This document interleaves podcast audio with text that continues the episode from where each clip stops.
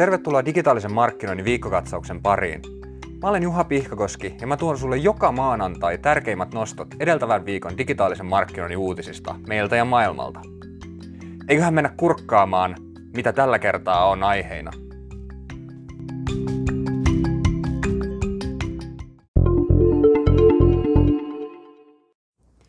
Poliittinen vaikuttajamarkkinointi sai Facebookin muuttamaan mainossääntöjä – USAn presidentinvaalien ehdokkaan Michael Bloombergin meemikampanja vaikuttajien kanssa Instagramissa sai aikaan mutkikkaan muutoksen Facebookin ja sen alustan Instagramin säännöissä.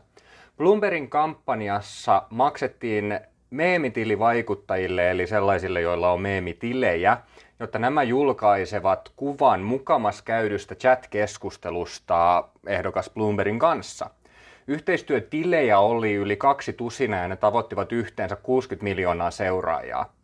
Näkemykset siitä, olivatko kampanjat alustalla kiellettyjä vai eikö niistä ollut vain sääntöjä, ovat hieman kiistanalaisia näissä lähteissä, mitä mä olen itse tutkinut, mutta sinällään sillä ei ole enää merkitystä. Facebook on päättänyt muuttaa sääntöjä ja sallia kaupalliset yhteistyöt vaikuttajien ja poliittisten kampanjoiden välillä, kunhan sisältö on selkeästi merkitty kaupalliseksi yhteistyöksi alustan omilla työkaluilla. Nämä uudet säännöt pätee tällä hetkellä vain USAssa, ja jatkossa vaikuttajien tulee käyttää Branded Content Ads-työkalua, joka lisää kuviin Paid Partnership tagin.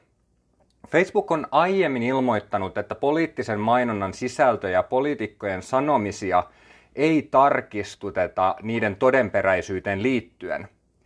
Myös tässä, jos mainonnassa tai kaupallisessa yhteistyössä muilla tileillä on siis poliitikkojen omaa sisältöä, kuten lainauksia, niin niissä saa yhä valehdella, mutta vaikuttajien itsensä tekemissä lausunnoissa pitää puhua totta.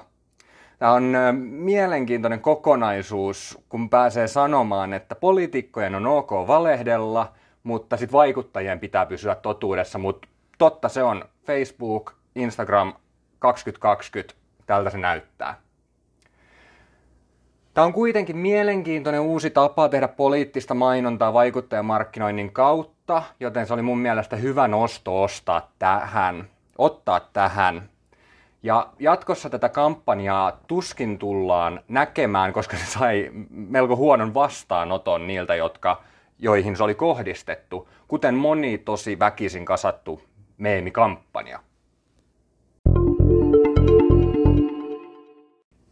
Google Partners-ohjelmaan tulee uusia muutoksia. Google on tiedottanut tulevista muutoksista Google Ads partneriohjelman vaatimuksiin.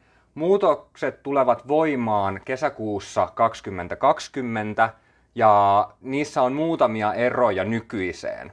Muun muassa mediabudjetin 90 päivän kulutusvaatimus nousee 10 000 dollarista 20 000 dollariin. Lisäksi sertifioidun henkilökunnan määrävaatimus kasvaa yhdestä sertifioidusta käyttäjästä per managertili 50 prosenttiin käyttäjistä per managertili. Google vaatii muiden vaatimuksien lisäksi tulevaisuudessa, että partneri pitää tiettyä optimization score-tasoa jota voi parantaa Googlen Recommendations-tabin vinkkien avulla.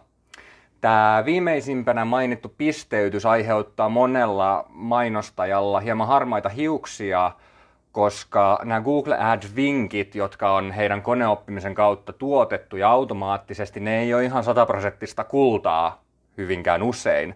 Nyt kuitenkin tämä Google Partners-ohjelman batchin pitäminen on jossain määrin riippuvainen siitä, että sä noudatat niitä optimointiehdotuksia, joka aiheuttaa hieman kierron, kierron kannustimen toimistoille tehdä sitä, mitä Google sanoo, eikä sitä, mitä asiakas ehkä tarvitsee tai mikä on loogisinta.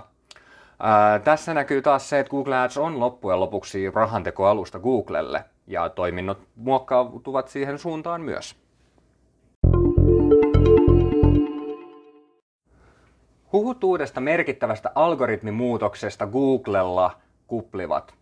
Hakukoneoptimoijien piireissä ja hakutulosten seurantatyökalujen toimesta on huomattu merkittäviä muutoksia Googlen hakukoneessa, joka viittaa mahdolliseen algoritmimuutokseen. Google ei ole vahvistanut merkittävää muutosta, mutta on kuitannut, että hehän tekevät jatkuvasti muutoksia algoritmiin ja jotkut muutokset voivat olla hieman merkittävämpiä kuin toiset.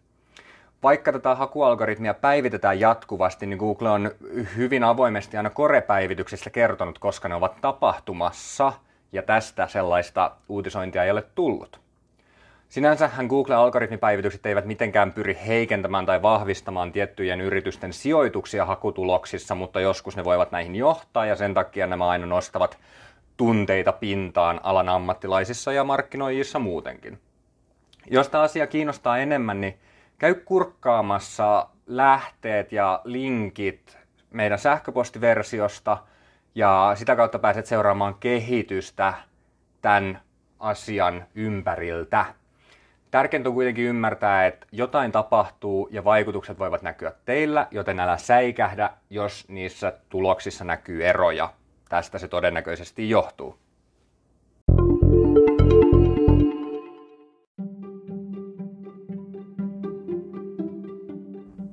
Siinä oli digitaalisen markkinoinnin viikkokatsaus tällä kertaa.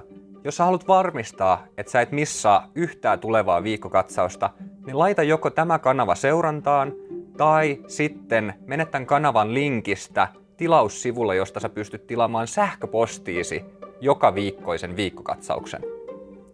Kiitos, kun olit seurassa tällä kertaa ja jatketaan ensi viikolla. Moi!